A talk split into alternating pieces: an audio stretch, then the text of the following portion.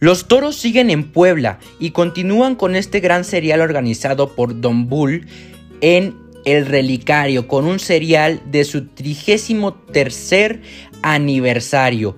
Y en esta ocasión nos encontramos con la previa de la tercer corrida de toros, que es la corrida, yo creo que una de las más importantes que ha marcado este serial, que es la corrida guadalupana. Por supuesto, eh, con este cartel tan llamativo, con toreros distintos que traen distintos conceptos de toreo y que bueno va a ser un gustazo estar esa noche y por supuesto friolenta en Puebla. Queridos oyentes bienvenidos. Muchas gracias por acompañarnos en un episodio más de su podcast preferido El Burladero.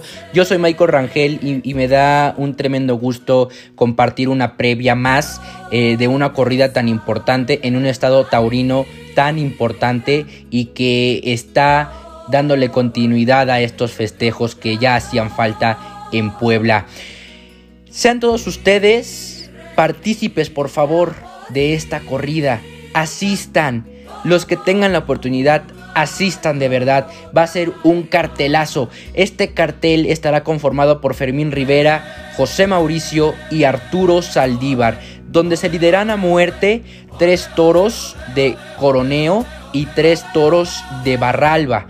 Esta corrida, como ya lo dije, es la corrida guadalupana que se llevará a cabo el próximo viernes 10 de diciembre a las 8 en punto como ya es tradición allá en Puebla, con boletos desde 250 pesos en sol y 350 pesos en sombra. Ustedes ya pueden conseguir sus accesos en la página web de Superboletos o bien si lo deciden así en las taquillas que están abiertas de lunes a domingo en el relicario.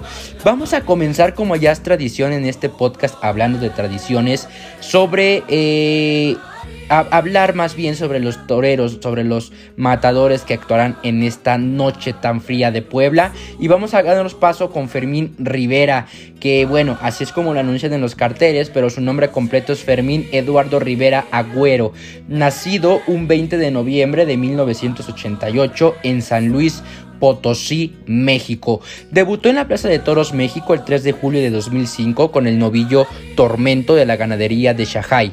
Alternó con Pepe Murillo hijo y José Mauricio, su compañero de cartel de esta noche. El 16 de octubre obtuvo el trofeo en disputa por su faena al novillo Arlequín de Marco Garfias en la novillada de triunfadores. Alternó con Juan Luis Silis, Paul Cortés, José Mauricio, Rodrigo Muñoz Gitanillo, Juan Chávez y Juan José Vian el Palentino. Posteriormente nos encontramos con su alternativa que tuvo lugar el 6 de noviembre de 2005 en la Plaza de Toros México, donde tuvo como padrino al Sotoluco y como testigo a Enrique Ponce. El nombre de su res fue Soberano, de un toro hermoso negro bragado número 121 de 480 kilogramos, con un trapío tan significante como lo es con los de Fernando de la Mora. Su resultado fue una ovación esa tarde y tomó la alternativa con un precioso vestido de luces eh, rosa palo y oro. Continuamos con José Mauricio Moret con su historia tan importante y significativa que marca y que es muy interesante, ¿no? Marca me refiero a la cuestión pues taurina y a su cuestión histórica de vida. Proveniente de una familia charra, comenzó a ver festivales y corridas de toros a muy temprana edad. Orillado ante la negativa de su familia por ser matador de toros, se decide eh, ir de casa comenzando a vivir a un lado de la Plaza de Toros México, en el interior de su automóvil, un Volkswagen Escarabajo, eh, un bochito, como lo conocemos aquí, esperando la oportunidad para comenzar su carrera en el toreo. Como novillero, tomó la alternativa en el año 2003 en la Plaza de Toros de Tijuana, donde además sufrió una fractura de brazo. Después de 35 festejos novilleriles, tomó la alternativa como matador de toros el 4 de diciembre del año 2005 en la Plaza de Toros México donde vivió muchos años, de mano de Jorge Gutiérrez y de Enrique Ponce como testigo, con astados de la ganadería de Teófilo Gómez. El 15 de diciembre de 2019 consagró una de sus mejores actuaciones más memorables, cortando dos orejas en el octavo festejo de la temporada grande 2019-2020 de la Plaza México al toro malagueñito de la ganadería de Barralba, que le ayudó a repetir en la corrida de triunfadores mexicanos a la semana siguiente con Estados de Montecristo, consagrando su buena actuación. Arturo Saldívar Romo, matador de toros nacido en Aguascalientes el 24 de octubre de 1989, se presentó en la Monumental Plaza de Toros México el 3 de septiembre del 2006 con el novillo llamado Esto de la Ganadería de la Joya, alternando esa tarde con Octavio García El Payo y Mario Aguilar. Se presentó como novillero en la Plaza de Toros Las Ventas de Madrid el 26 de octubre de 2008 con el novillo aburtado de la ganadería de Sonrando. Alternó con Carlos Gallego y Miguel Hernández Miguelín. Su alternativa, una alternativa importante, la alternativa soñada de todo novillero, fue el 31 de octubre de 2010 en Guadalajara, Jalisco, por supuesto en la Plaza de Toros Nuevo Progreso teniendo como padrino a Eulalio López el Sotoluco, como testigo a Sebastián Castela, con su toro llamado importante de la ganadería de los encinos. Su confirmación en la Ciudad de México tuvo lugar el 12 de diciembre de 2010 eh, como padrino eh, a Sebastián Castela y como testigo José Luis Angelino, con su toro llamado Peregrino de la ganadería de Teófilo Gómez.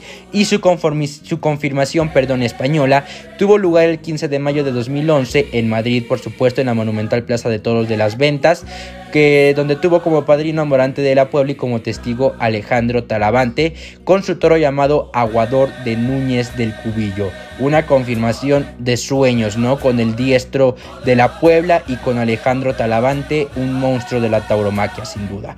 Ahora, Vamos a hablar de las dos ganaderías de esta noche en Puebla. Son dos ganaderías muy distintas y dos ganaderías que eh, pues están generando muchas expectativas. Vamos a comenzar con la ganadería llamada Coroneo. Su propietario es don José Velázquez Cepeda. Eh, y que pues es el, el sucesor y como representante está Fernando Velázquez Pérez. Eh, su rancho es La Huerta, ubicada en Coroneo, Guanajuato, con una divisa preciosísima de color obispo y oro, una casa ganadera fundada en 1955.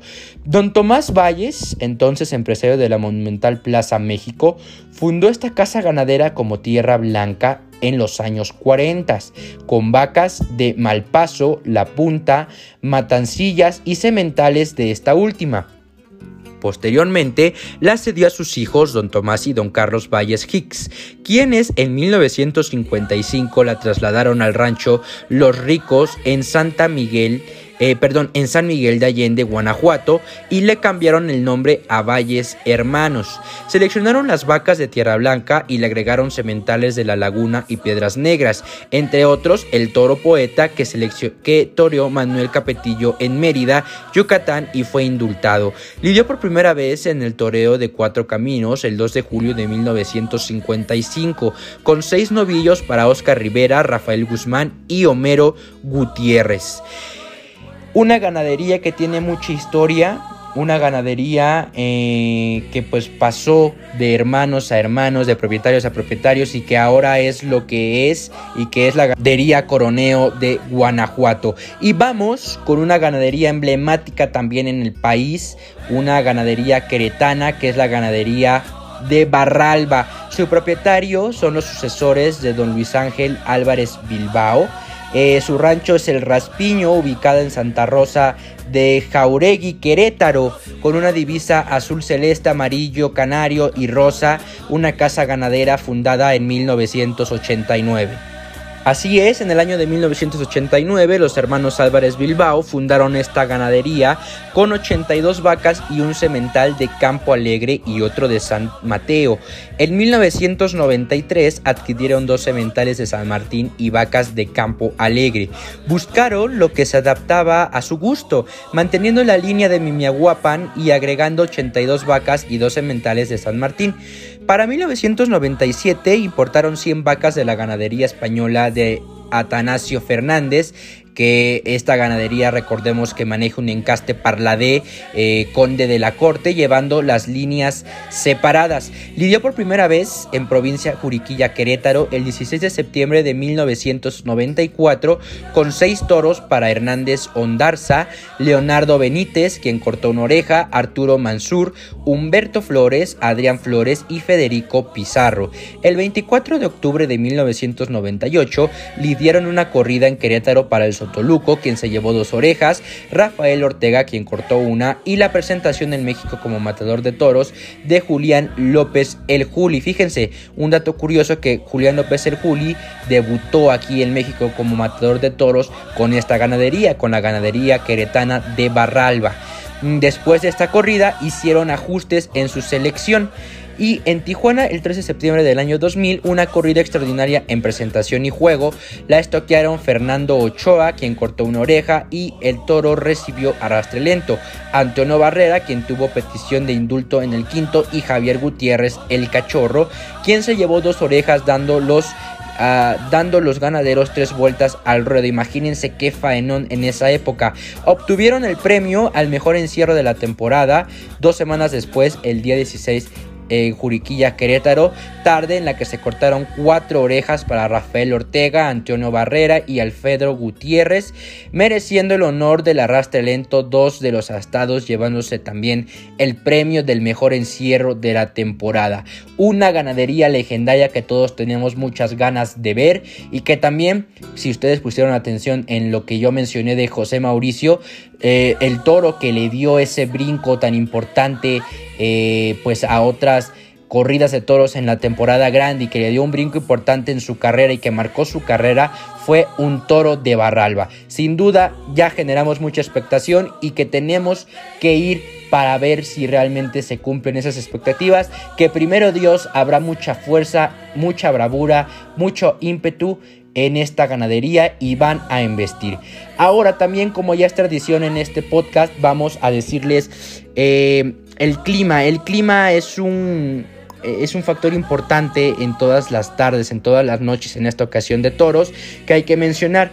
Eh, por la noche tendremos 9 grados centígrados con un cielo mayormente despejado y esa va a ser la mínima, 9 grados centígrados con solo 1% de probabilidad de lluvia con vientos eh, de 12 kilómetros por hora y que son vientos húmedos que presentarán un 52% de humedad donde pues tendremos una luna importante, una luna bonita, un cuarto creciente. Estaremos presenciando esa noche, imagínense un cuarto creciente iluminando el relicario mientras vemos a los toros de, eh, de Barralba y por supuesto también de Coroneo embistiendo y disfrutando una noche bonita dándole gloria a nuestra Guadalupe, a nuestra Virgen Guadalupe, a nuestra Morenita, celebrándola de una manera eh, pues muy importante, muy bonita, muy elegante a nuestra manera, a nuestra forma taurina con una corrida de toros. Sin duda, una noche que no debemos de perdernos, que debemos ir a disfrutar con toda la familia, porque aparte de eso, pues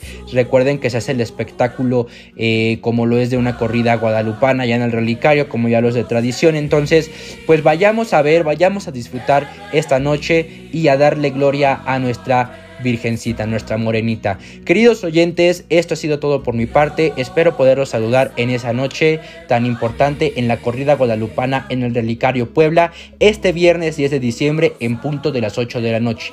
Yo soy Michael Rangel, me despido.